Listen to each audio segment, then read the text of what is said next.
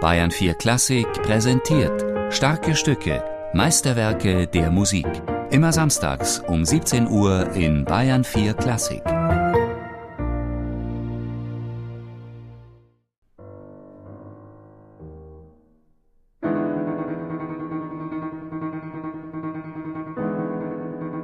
Gaspar ist in dem Sinne wirklich sehr schwer, als es tatsächlich fast nicht möglich ist, wirklich alle Noten zu spielen, die da stehen. Ich glaube, fast jeder Pianist lässt die eine oder andere Note aus.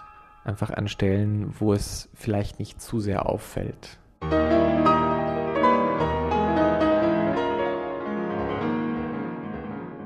Auf der anderen Seite ist es aber so, wenn man sagt, es gibt ein paar Grauzonen, sozusagen, da ist die Idee einer Steigerung komponiert, die man auch als Steigerung, als, als Entfesselung der Kräfte sehen muss. Und dann geht dann vielleicht mal das eine oder andere daneben. Dann ist dieses Stück, finde ich, gar nicht mal so schrecklich schwer. Also es ist eben wirklich die Frage, wie man die Noten interpretiert, als Aufforderung, wirklich alles genauso zu machen, wie es in den Noten steht, oder als Idee, ein bisschen wie bei Beethoven, dass man sagt, das wäre sozusagen die Idealversion, aber du armer Erdenwurm äh, darfst einfach deine un unperfekte Version davon mal spielen.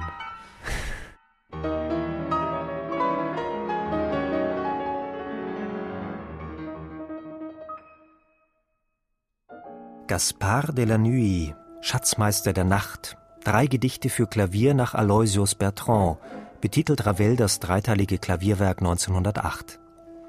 Mit Gaspard de la Nuit wollte Ravel Klavierstücke schaffen, die noch virtuoser als die Islamei Balakirev sein sollten, und die Islamei galt damals als unspielbar. Von transzendentaler Virtuosität nannte Ravel die drei fertigen Stücke dann in Anlehnung an Franz Liszt's Etude d'exécution transcendante.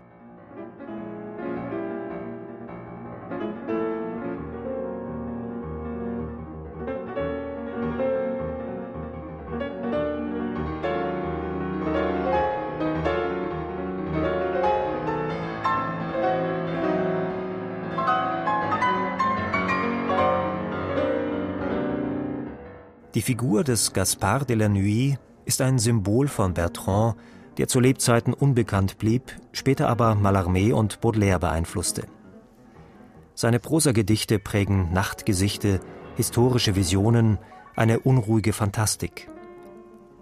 Bertrand dürfte wiederum inspiriert gewesen sein von den grotesken Kunstwerken des Kupferstechers Callot, einem Zeitgenossen Rembrandts, dessen Stiche gleiche Titel wie Bertrands Gedichte aufweisen.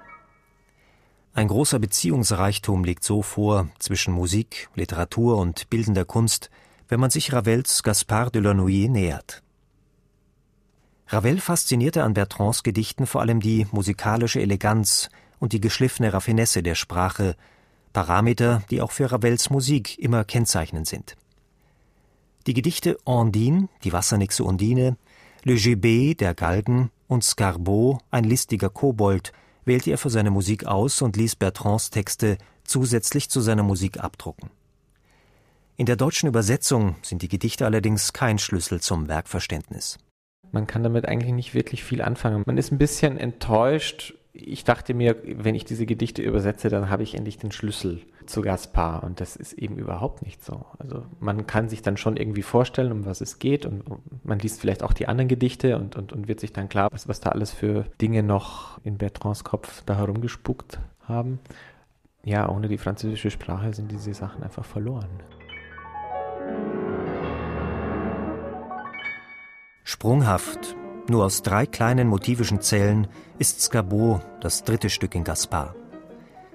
Ein hochvirtuos Schabernack treibender Zwerg, den Herbert Schuch, übertragen auf das Thema Nacht oder dunkle Seiten, folgendermaßen interpretiert.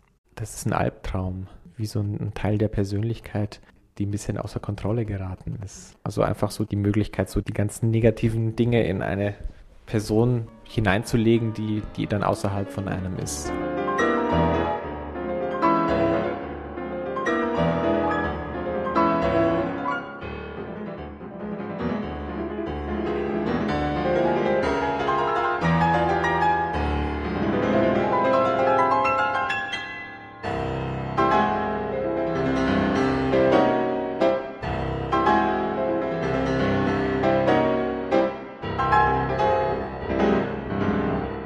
Während der Schaffensphase zwischen Mai und September 1908 ging es mit Ravels Vater nach einem Schlaganfall rapide abwärts.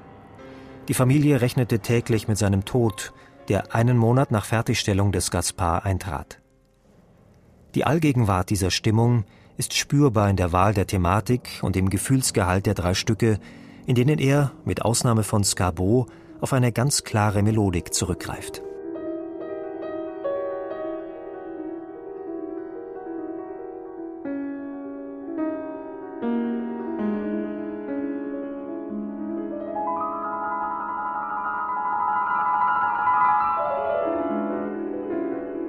Vielleicht sind dies Ravels einzige Stücke, die autobiografische Züge tragen. Oft verglich man ihn mit Debussy und betonte, dass bei aller Ähnlichkeit beider Komponisten Debussys Musik wesentlich mehr Gefühl besitze und dass der unmittelbare Eindruck eines Naturbildes, den Debussy in seiner Klangsprache schildere, bei Ravel schon zu einer Art intelligent betrachtendem Destillat verwandelt sei. Im Fall von Gaspar ein Destillat, das in jedem Fall sehr starke Emotionen und Eindrücke zeigt und weckt. Das hat auch mit Ravels Arbeitsweise zu tun. Bei Ravel, denke ich, sind einfach viel mehr Arbeitsschritte da. Ich denke, dass er schon jemand, der dann auch nochmal sehr genau das Ganze überprüft hat. Es kann aber eben auch diese, diese Nicht-Unmittelbarkeit ganz stark auf den Punkt treffen, dass man sagt, so ein Stück wie eben war so trist, das berührt einen unglaublich.